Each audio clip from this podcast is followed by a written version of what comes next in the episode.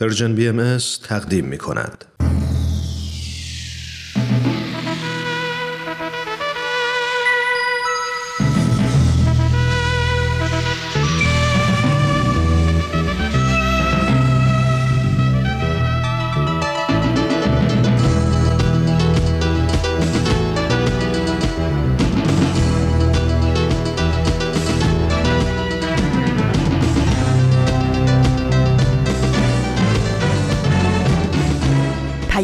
دوست. برنامه ای برای تفاهم و پیوند دلها.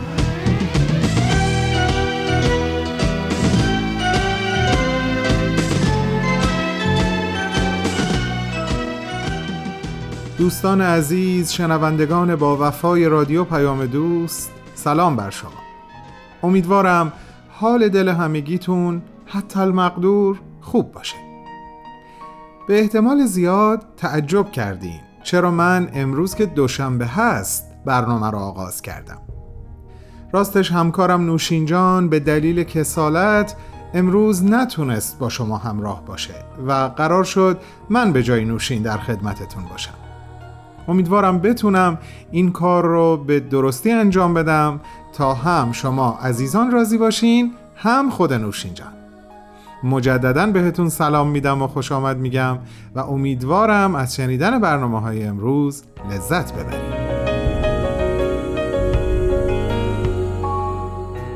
دوشنبه 19 دی ماه سال 1401 خورشیدی هست و نهم ژانویه از سال 2023 میلادی. منم که همون بهمن شنبه ها هستم. امروز برنامه های سلام همسایه و اکسیر معرفت به قوت خودشون باقی هن که در طول برنامه تقدیمتون می‌کنیم. اما برنامه این روزها رو که نوشین عزیز اجرا می‌کنه بالطبع امروز نمی‌تونیم داشته باشیم. به همین خاطر فکر کردم به جای اون آخرین مقاله ای که چند روز قبل در وبسایت Persian BMS در اختیار شما عزیزان قرار گرفت رو براتون بخونم. منظورم مقاله زخم هایی که مرهم شدن هست. حدس می‌زنم تعداد زیادی از شما عزیزان شاید هم همتون این مقاله رو خونده باشین. اما به نظرم رسید امروز مرورش با همدیگه خالی از لطف نباشه. جای نوشینجان رو همگی خالی می‌کنیم و من با اجازتون میرم سراغ مقاله زخم هایی که مرهم شده.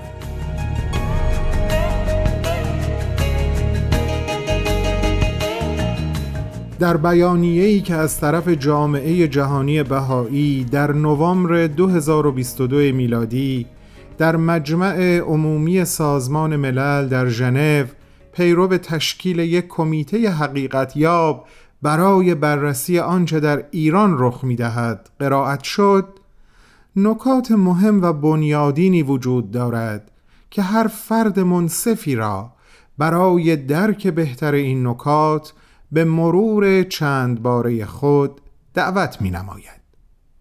یکی از آن نکات این است که جامعه بهایی ایران سال هاست که با آنچه امروز بر اکثریت ایرانیان شریف روا داشته می شود آشناست و در حقیقت آن را زندگی می کند سرکوب، رنج و ستم، بازداشت های خود سرانه محرومیت از تحصیلات دانشگاهی نفرت پراکنی آزار و اذیت روزانه و حتی اعدام. اینها تعدادی از تجربیات تلخ و دردناکی هستند که در این بیانیه نام برده شده بود و تأصف بار این که امروز این آزارها و سرکوبها که بهاییان دهه ها تجربه کرده اند اکنون به عموم مردم عزیز ایران تحمیل شده است. درد مشترک معمولا به درک مشترک منجر می شود. یکی از دلایلی که جامعه بهایی ایران را در تمام طول این سالها علا رغم این ظلم بیدریق نه تنها زنده که پویا نگاه داشت این بود که به دلیل نگاه و باوری که به مفاهیم انسانی با الهام از آثار آین خیش دارد توانست از همان زخمها مرهم بسازد.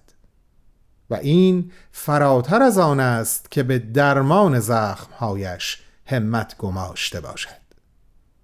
به این معنا که با داشتن اصول بنیادینی نظیر برابری همه انسانها فارغ از هر آنچه نامش تنوع و تفاوت است. مقدس بودن انسان با این تعریف درخشان که او معدنی سرشار از گوهرهای گرانبهاست و لایق آزادی و آزادگی. از جمله آزادی در انتخاب اندیشه و اصول و باورهایش. و همچنین اعتقاد راسخ و عمیق به برابری زن و مرد و اینکه جنگ و بیعدالتی با حضور همه جانبه زنان در عرصه های گوناگون اجتماع زودتر ریشکن خواهد شد از زخمهایش مرهم ساخت. یقین به آینده پرشکوه ایران را در جان و وجدانش زنده نگه داشت و برای رسیدن و رساندن به آن آینده پرشکوه دست به استقامتی سازنده زد. این مرهمهای ساخته شده از زخمهای عمیق تقدیمی بهایان ایران به همه هم میهنان دردمند و داغ دیدهشان بوده است. امروز بهایان ایران برای هموطنان عزیز و بزرگوارشان درد آشناترین همدل محسوب می شوند رویایی که امروز قلب و روح ایرانیان عدالتخواه و انصاف طلب را به پرواز درآورده و ندایشان را برای محقق کردن آن بلند نموده همان یقینی است که بهاییان سالهاست عاشقانه و صبورانه به همه مردم به خصوص به مردم شریف ایران تقدیم داشتند. یقین به آینده پرشکوه ایران یقین به آینده پرشکوه زنان و جایگاه رفیعشان در آبادی این سرزمین و رسیدن به برابری مطلق انسان با انسان. این مفاهیم بنمایه برنامه هایی هستند که رسانه Persian BMS نیز در تلاش برای تهیه و تقدیم به همه ایرانیان بلکه همه فارسی زبانان است. ساخت این برنامه ها در واقع همدلی و همراهی صمیمانه است که این رسانه با مردم عزیز و سربلند ایران می نماید باشد که شنیده پذیرفته و کمکی محسوب شود در این روزهای سخت برای رسیدن و رساندن به آینده پرشکوهی که سرشار از عدالت، حق مداری، آزادی و برابری است. آینده ای که نه تنها باید به آن امیدوار ماند بلکه باید به فرارسیدنش یقین داشت و برایش کوشید. ما از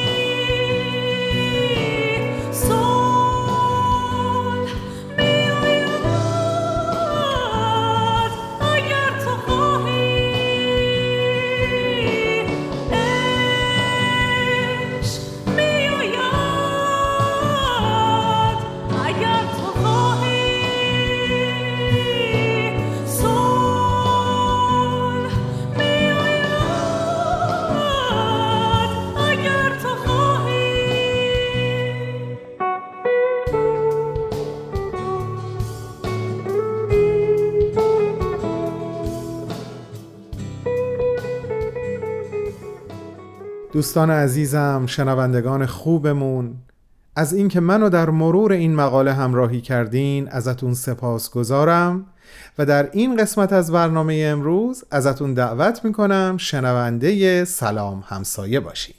بفرمایید خواهش می‌کنم. سلام. سلام همسایه. سلام. سلام. سلام. سلام همسایه. همسایه سلام همسایه. کاری از امیر یزدانی.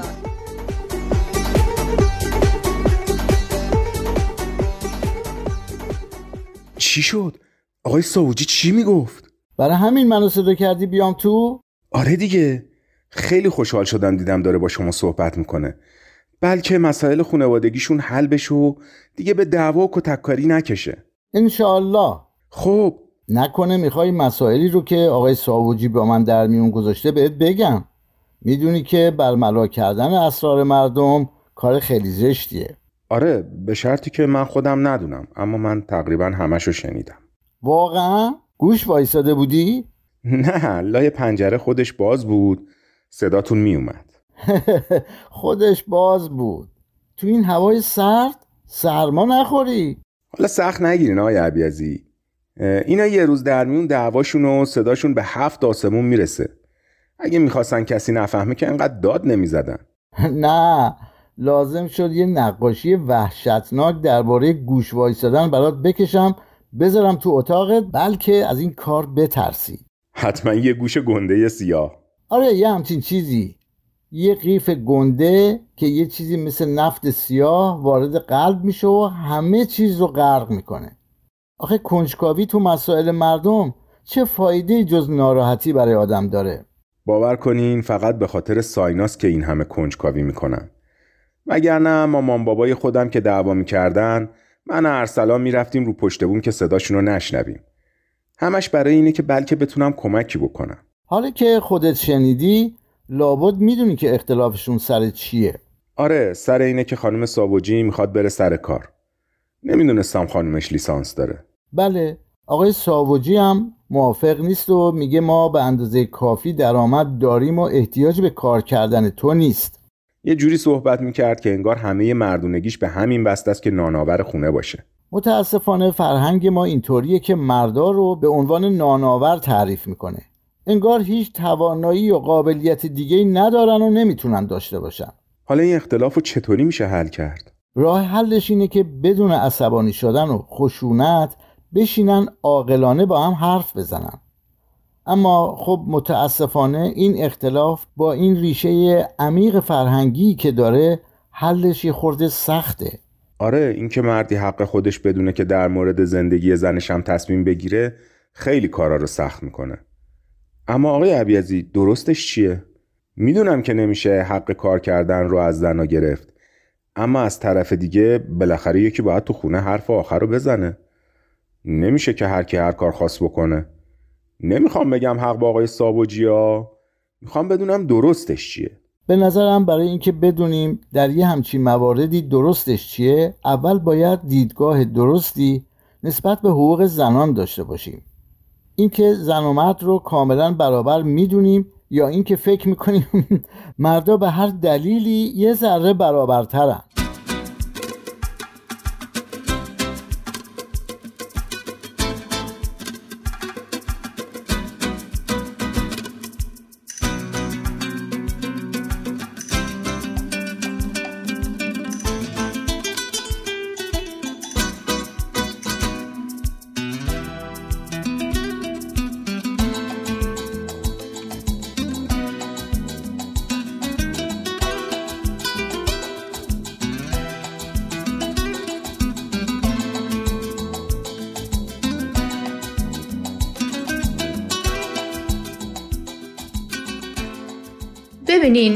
دلیل اخلاقی، عملی و یا بیولوژیکی برای توجیه عدم تصاوی زن و مرد وجود نداره. این قضیه خیلی ساده و روشنه. سالهاست می‌خوان برتری مردا رو توجیه علمی کنن.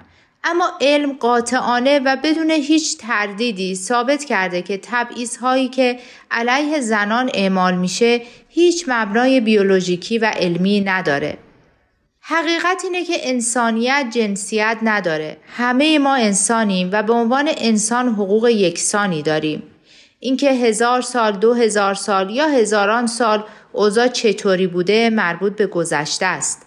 گذشته که تو اون زور بازو حرف اولو می‌زده. اما امروزه زور بازو هیچ اهمیتی نداره. مگه تو مسابقات ورزشی و نمایشی. برای همین لازمه که زنها از فرصتهای برابری برای تحصیل، کار و مشارکت در امور اجتماعی برخوردار باشند. این فقط به خاطر خود زنان نیست که اگه بود خودش کافی بود چون زنان نیمی از جمعیت دنیا رو تشکیل میدن. این به خاطر کل جامعه است. چون همونطور که شورای بین المللی باهایی به طولت اعظم هم خاطر نشان کردن انکار این تصاوی نه تنها ظلم و ستم به نیمی از جمعیت جهانه بلکه گرایش ها و عادات زیان بخشی رو در مردان به وجود می آورد که از محیط خانواده به محل کار و به حیات سیاسی و معالا به روابط بین المللی منتقل می گردد. اگه همه این گرایشات و عادات زیان بخش رو نشه تحت عنوان استبداد و زورگویی طبقه بندی کرد مطمئنا بخش بسیار بزرگیش رو میشه. همون قانون نانوشته و بدوی که هر جا تونستی زور بگو و هر جا نتونستی زور بشنو. اینه که از تو خونه به محل کار و اجتماع سیاست و اقتصاد و بقیه جاها سرایت می‌کنه و با هر نسل که توی خونه های بزرگ میشن که تصاوی حقوق افراد توش رایت نمیشه باز تولید میشه. این از جمله عادات بد و مخربیه که راه حلش رعایت حقوق زنانه.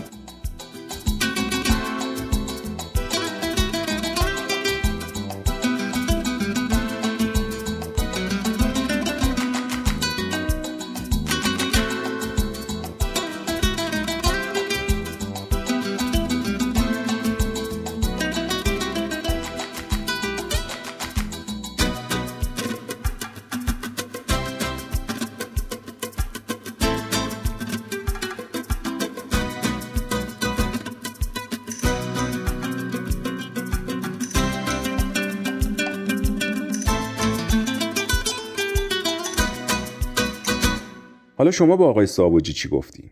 اولین چیزی که به فکرم رسید بگم این بود که کسب درآمد فقط یکی از جنبه های کار کردن و خانم شما هم به اندازه خود شما حق داره درباره زندگیش تصمیم بگیره اما روی تجربه می‌دونم که تغییر یه همچین باورهای ریشهداری زمان می‌خواد و بهتره با همچین جملاتی تعصب فرد رو تحریک نکنیم که بخواد روی باورهای فکر نشده خودش پافشاری کنه.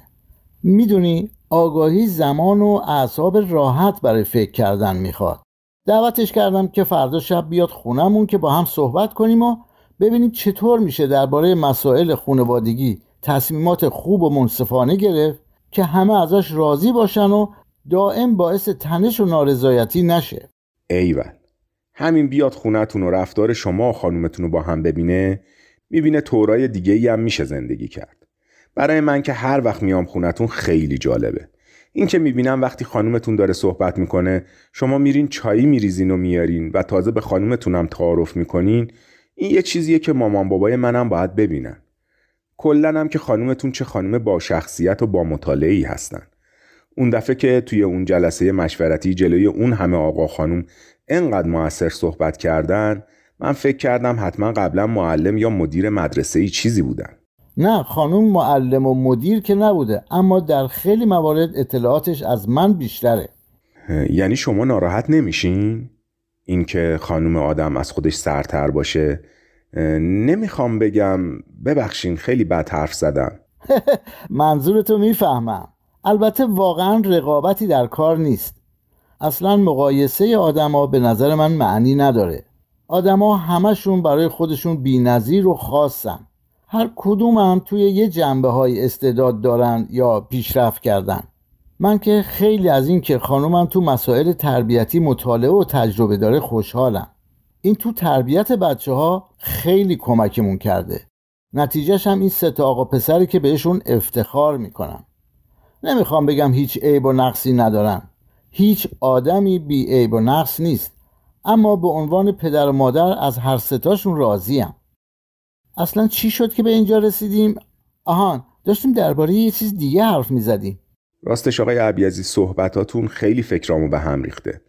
دارم فکر می‌کنم که نکنه منم وقتی ازدواج کنم به زنم زور بگم و بخوام براش رئیس بازی در بیارم. از همین حرفی که الان زدی معلومی که اینطوری نمیشه. رشد روحانی و فکری همینه دیگه. منم خیلی طول کشید تا خیلی چیزها رو بفهمم. اما اومدیم به این دنیا که یاد بگیریم دیگه. اینکه رقابت و مسابقه ای بین زن و شوهر نیست خیلی حرف درستیه. راست میگین. چرا مردا همش فکر می‌کنن باید جلوتر از زنا باشن؟ حالا جلو بودن که خوبه. بعدیش اینه که سعی می‌کنیم زنا رو عقب نگه داریم. این دیگه میشه جر زدن. مثل موقعی که تو مسابقه دو پیرن یکی رو بگیری و نذاری جلو بزنه. به نظر من که کلا مسابقه رو باید تعطیل کرد. زندگی خانوادگی پر از چالش و مشکلاته. اگه زن و مرد با هم همکاری نکنن و با هم توانایی هاشون رو برای حل مشکلات به کار نگیرن دوتایی با هم از خود زندگی شکست می‌خورن.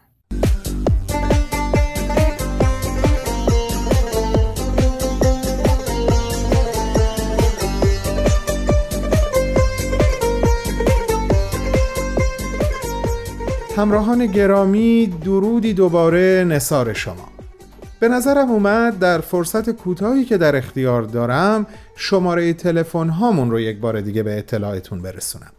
همونطور که می‌دونین ما دو شماره تلفن داریم که یکی خط مستقیم Persian BMS هست و اون یکی شماره واتساپ. شماره مستقیم ما هست 001 703 671 88 88 و شماره واتساپ 001 240 560 24 14 ما همیشه همونطور که شنبه ها خدمتتون میگم مشتاق شنیدن صدای شما هستیم. حالا چه به صورت مستقیم و چه از طریق پیام صوتی در واتساپ. بسیار هم عالی.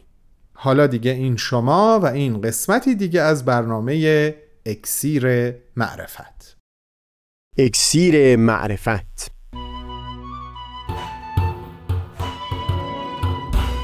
مروری بر مزامین کتاب ایقان این گفتار نقشی نو جویبار تاریخ. از تا همامه ازلی در شور و تغنیست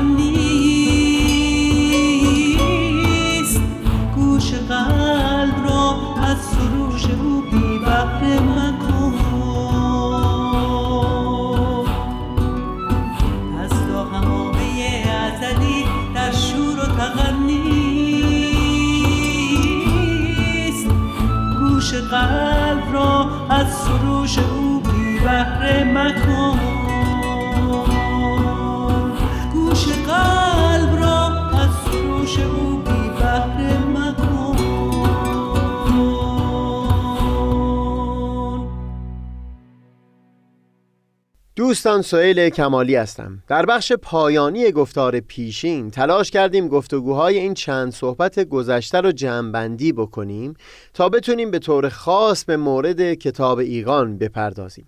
تونستیم مطالبی رو در خصوص لایه اول کنش اجتماعی یعنی قوانین رسمی و شکل و فرم ساختار اداری جمعبندی بکنیم. بی اینکه اون مطلب رو تکرار بکنم بگذارید سخنم رو ادامه بدم. در خصوص رویکرد بهایان نسبت به جریان امور بیرون از جامعه بهایی تا اونجایی که مربوط به همین لایه اول یعنی شکل و فرم ساختار اداری میشه. اینطور به نظر من سهیل می‌رسه که چون بهایان همونطور که در این دو سه گفتار توضیح دادیم اون ساختار حکومت فدرال در سطح جهانی رو ساختار ایدئال برای معضلات کنونی بشر می‌بینند. لذا این رو خالی از لطف نمی‌بینند که حکومتهای جهان حتی در همین سطح ظاهری هم تدریجا حرکت بکنن به سمت اون شکل و فرم ایدئال.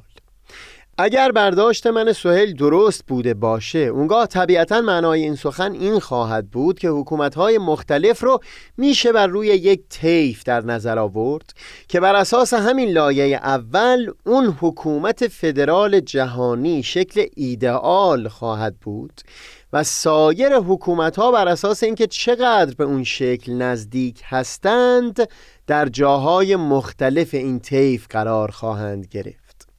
مشخصا حکومتی که اشتیاق نشون میده به همکاری صمیمانه با همه ملت‌های عالم و منفعت خودش رو در ضدیت با مردم جهان نمی‌بینه. همچو حکومتی در اون طیفی که صحبتش رو کردم صد البته بسیار نزدیکتر خواهد بود به اون شکل و فرم ایدئال. در مقایسه با حکومتی که برای پدید آوردن حس همبستگی در دل مردمان درون مرزهای خودش فقط و فقط چنگ زده باشه به پدید آوردن حس مشترکی از خصومت و دشمنی در مقابل سایر جهانیان. تصور می‌کنم بخش پایانی شعر فروغ فرخزاد زیل عنوان دلم برای باغچه میسوزد به خوبی تجسم بخش همچو وضعیتی باشه. همسایه های ما همه در خاک باغچه هاشان به جای گل خمپاره و مسلسل میکارند. همسایه های ما همه بر روی حوزهای کاشیشان سرپوش می‌گذارند و حوزهای کاشی بی آنکه خود بخواهند انبارهای مخفی باروتند و بچه های کوچه ما کیف های مدرسهشان را از بمب های کوچک پر کردند. حیات خانه ما گیج است.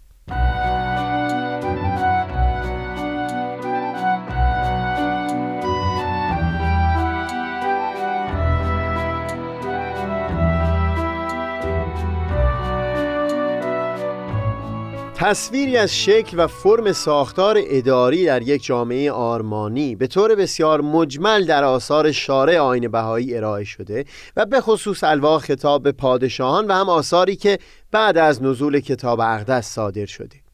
منتها با تفصیل بیشتری در نوشتجات دو مبین آثار ایشون حضرت عبدالبها و به خصوص در آثار حضرت شوقی بیان مطلب شده. در اینجا بگذارید برای جمعبندی در خصوص این لایه اول من دو نکته رو بیان بکنم. اول اینکه چندین و چند بار در گفتارهای مختلف اکسیر معرفت ما در خصوص تعامل بین اراده الهی و اراده و اختیار بشر مطالبی بیان کردیم. بر همین اساس می‌تونیم بیان بکنیم که حتی اون تفصیل هایی که در نوشتجات حضرت شوقی بیان شده همونها هم باز در واقع به صورت اجمالی هستند یعنی هرچند تصویری در نوشتجات دیانت الهی در این زمان در خصوص ویژگی های اون جامعه آرمانی بیان میشه منتها اراده و اختیار آزاد بشر هم حکما لحاظ شده. برای اینکه در مسیر تاریخ به چه شکل و صورتی اون رو به مرحله ظهور در خواهد آورد. در واقع اون مسیری که بشر در طول تاریخ پیش خواهد گرفت برای تحقق بخشیدن و مجسم کردن کلام پروردگار. این عبارت از همین تعامل میان اراده و اختیار بشر با ظهور الهی هست. بگذارید از مثالی برای توضیح این مطلب استفاده ببرم.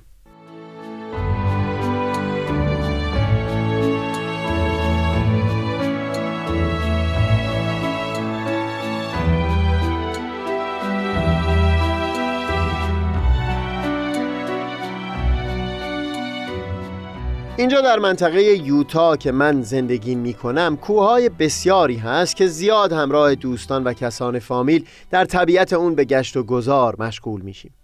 به جز چند چشمه دائمی در اوقات زیادی از سال اون چشمه های دیگه خشک هستند و فقط به طور فصلی جاری میشن. منتها حتی در همون زمان که خشک هستند مسیر آب کاملا مشخص شده. یعنی پیداست که زمانی که آبها جاری بشن در کدام مسیر روان خواهند شد. منتها این معناشون نیست که هر سال چشمه ها به یک شکل و یک صورت جاری میشن. حجم آبی که جاری میشه و هم مسیری که خودش درست می‌کنه و سنگ هایی که از سر راه بر میداره یا عمقی که به کف مسیر میده. همه اینها سبب میشه تا هر سال ما شاهد یک شکل و صورت متفاوتی باشیم و حتی زمانی که به فاصله یک دو هفته یک دره رو تا فراز کوه بالا بریم. از تنوعی که چشمه در همون یک دو هفته در طول مسیر پدید آورده لذت ببریم. در بحث خودمون هم هرچند در متون دیانت الهی مسیری بیان شده که تاریخ بشری به اون سمت در حرکت هست منتها این به هیچ وجه معناش نادیده انگاشتن اراده و اختیار آزاد بشر نیست و راه های بسیاری هست که جامعه بشری بر اون منویات لباس تحقق بپوشونه و اون مفاهیم رو به طور عینی مجسم بکنه.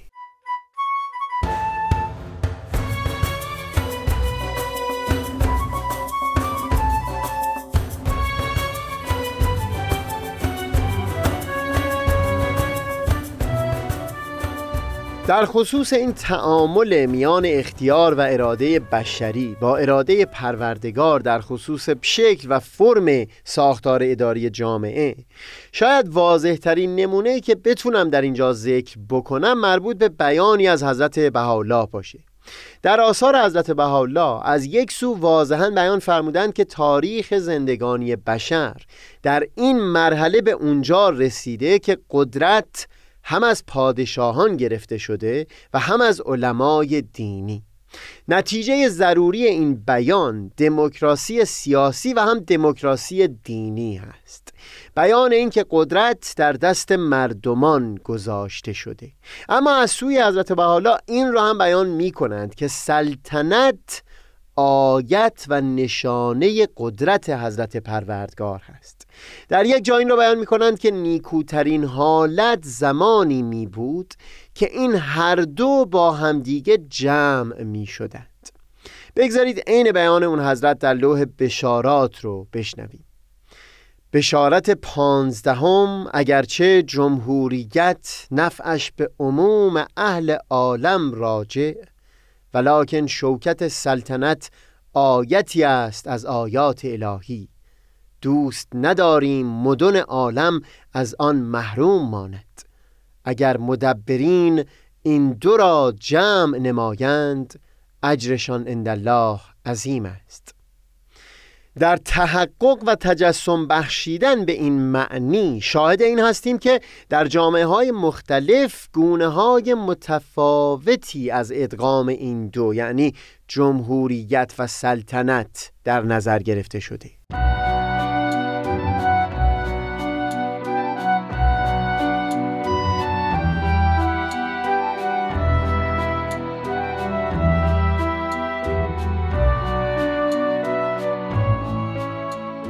انگلستان و آلمان هرچند هر دو نمونه های بارز دموکراسی هستند. اما در هر دوی اینها یک فرد در نظر گرفته شده تا نماد وحدت و یگانگی عموم مردم در اون کشور باشه. منتها در انگلستان و 14 کشور دیگه مثل کانادا و استرالیا و نیوزیلند که همگی با عنوان قلمرو کشورهای همسود یا مشترک المنافع شناخته میشند رئیس کشور شخص پادشاه یا ملکه هست که این سلطنت به نحو موروسی به افراد بعدی در اون خاندان منتقل میشه. هلند هم وضعیت مشابهی داره اما در برخی کشورها همچون آلمان یا هندوستان. جایگاه مشابهی با عنوان رئیس کشور پرزیدنت وجود داره که باز مقامی سمبولیک و نمادین هست و به عنوان نشان وحدت اون کشور. منتها نه به صورت موروسی در یک خاندان سلطنتی بلکه این نماد وحدت و همبستگی هر چند سال یک بار توسط مردم به طور مستقیم یا غیر مستقیم انتخاب میشه.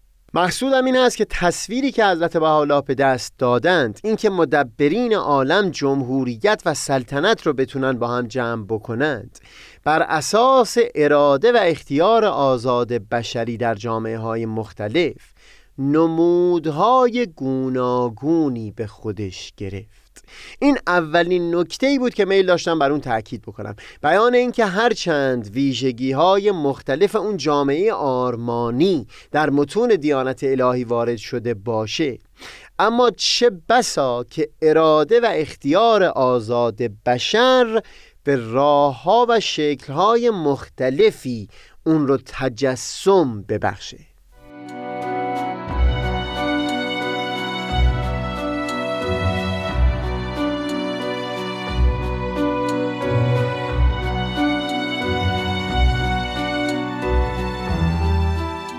دومین نکته در خصوص شکل و ساختار اداری ایدئال اون نکته ای است که پیشتر در یکی از گفتارها به طور سربسته اشاره کردم.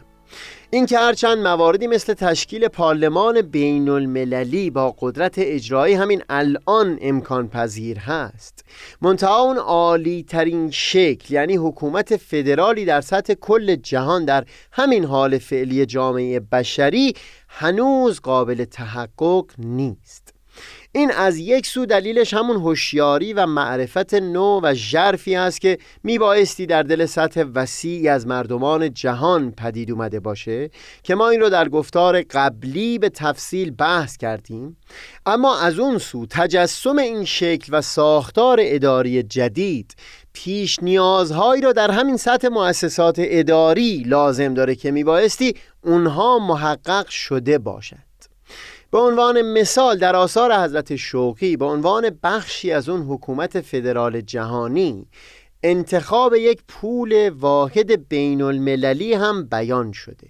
منتها برداشتن یک همچو قدمی امکان پذیر نخواهد بود مگر اینکه پیش از اون برنامه های مالی کشورها تحت نظارت یک نهاد مشترک یکسانسازی شده باشه.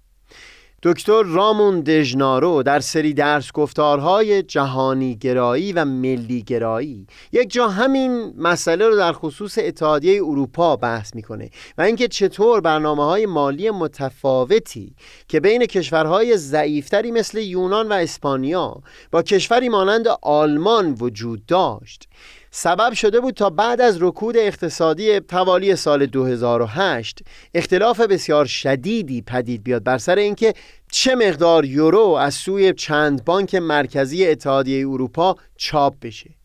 آلمان که بسیار سریع تونسته بود خود رو از اثرات اون رکود اقتصادی نجات بده خواستار چاپ مقدار بسیار کمتری یورو بود. در حالی که یونان و اسپانیا که بسیار بیشتر زمان می بردن تا به حالت قبل برگردن خواستار تولید مقدار زیادی یورو برای کمک به رونق اقتصادی بودند. با این توضیحات نکته دوم به طور خلاصه این هست که اون عالی ترین شکل و فرم ساختار اداری جهان که در متون دیانت الهی بیان شده در همین حال فعلی جهان قابل تجسم نیست بلکه نیازمند برخی تغییرات ریشه‌ای نه فقط در بن ارزش ها و هوشیاری بلکه حتی در همون اولین لایه عوامل کنش اجتماعی هست.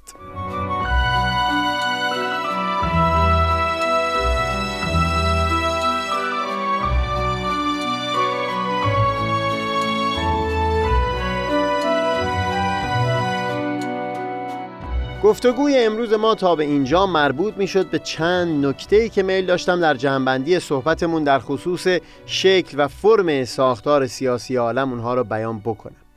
در ادامه جنبندی که پیشتر به اون اشاره کردیم.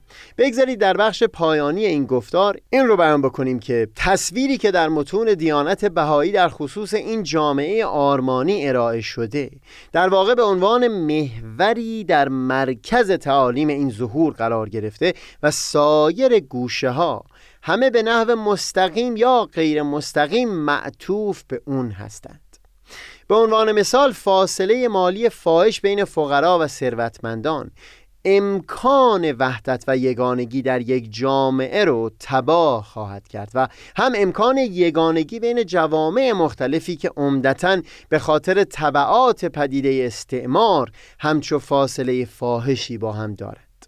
لذا در آثار دیانت جدید تأکید شدیدی شده بر یافتن راههایی برای تعدیل این فاصله ها همچو فاصله در خصوص حقوق زنان و مردان هم در حالیه جهان وجود داره که این هم باز در متون آین جدید به عنوان بزرگترین مانع بر سر راه یگانگی شناخته میشه. همچنین لازمه یک حکومت فدرال بین المللی دموکراسی در سطح وسیع جهانی هست. زمانی که تاکید کردند که قدرت از پادشاهان و علمای دینی گرفته شده در واقع دموکراسی سیاسی و دینی رو تاکید می‌کردند. منتها لازمه ماندگاری و هم حفظ کیفیت همچو دموکراسی وجود حد معقولی از آگاهی و دانش در میان عموم مردمان هست. برای همین تاکید کردند بر آموزش عمومی و اجباری.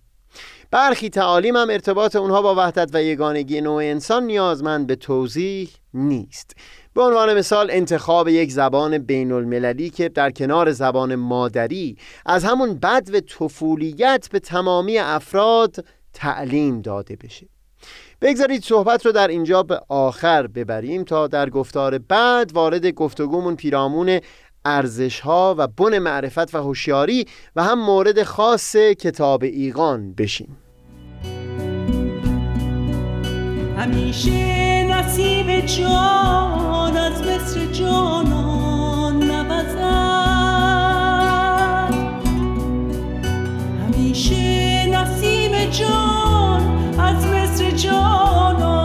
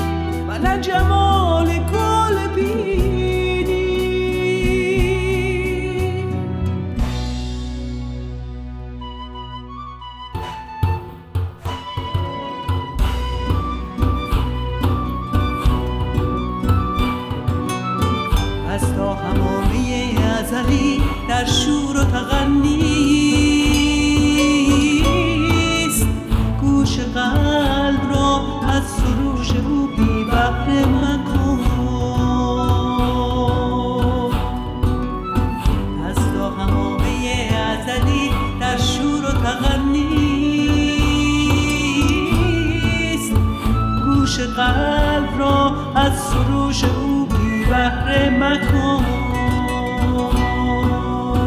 گوش قلب را از سروش او بی بهره مکن.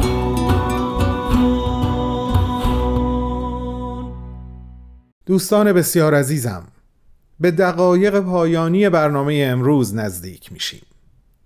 با الهام از مقاله‌ای که امروز با هم مرورش کردیم برای خودم برای تک تک شما برای همه ایرانیان آرزو می‌کنم که زخم هامون مرهمی بشن از جنس همدلی و همدردی برای معانست و تسکین آلام عزیزانی که زخمی هستند و دردمند.